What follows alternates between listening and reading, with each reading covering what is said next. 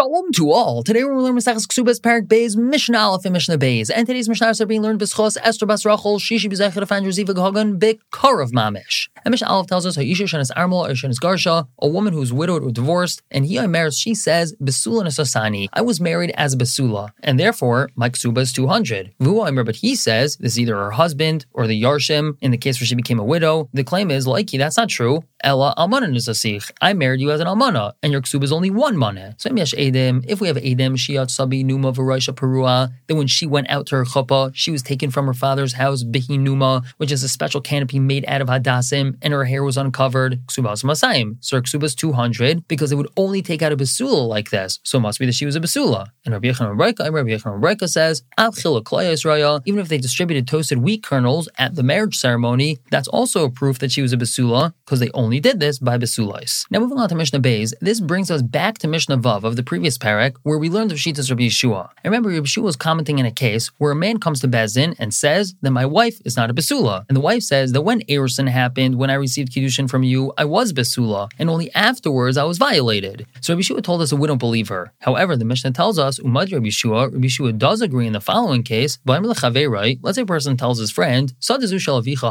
this field used to belong to your father, but I bought it from him. Shunemon, that he's believed to say that. Why so? Shapesha asar hu apesha hitter. And literally this means the mouth that asared is the same mouth which is mattering. And that's exactly what's happening over here. By this man saying, this field used to belong to your father, he's in essence incriminating himself, saying that this is not his field, it's the other guy's father's field. However, when he follows up with this statement, but I bought it from him, we believe him because he's the sole source of this information. And therefore the mouth that asared is believed to matter. However, v'myesh edim shishal aviv, if we have an external source of this information. We have Edim saying that this used to belong to this other guy's father. The Hu Aimer, and the first fellow says, that I bought it from him. And he's not believed because he's going against these two Edim and he doesn't have the power to do that. Now we're going to stop here for the day and pick up tomorrow with another case of a Pesha Asr a Pesha Hitter. For now, everyone should have a wonderful day.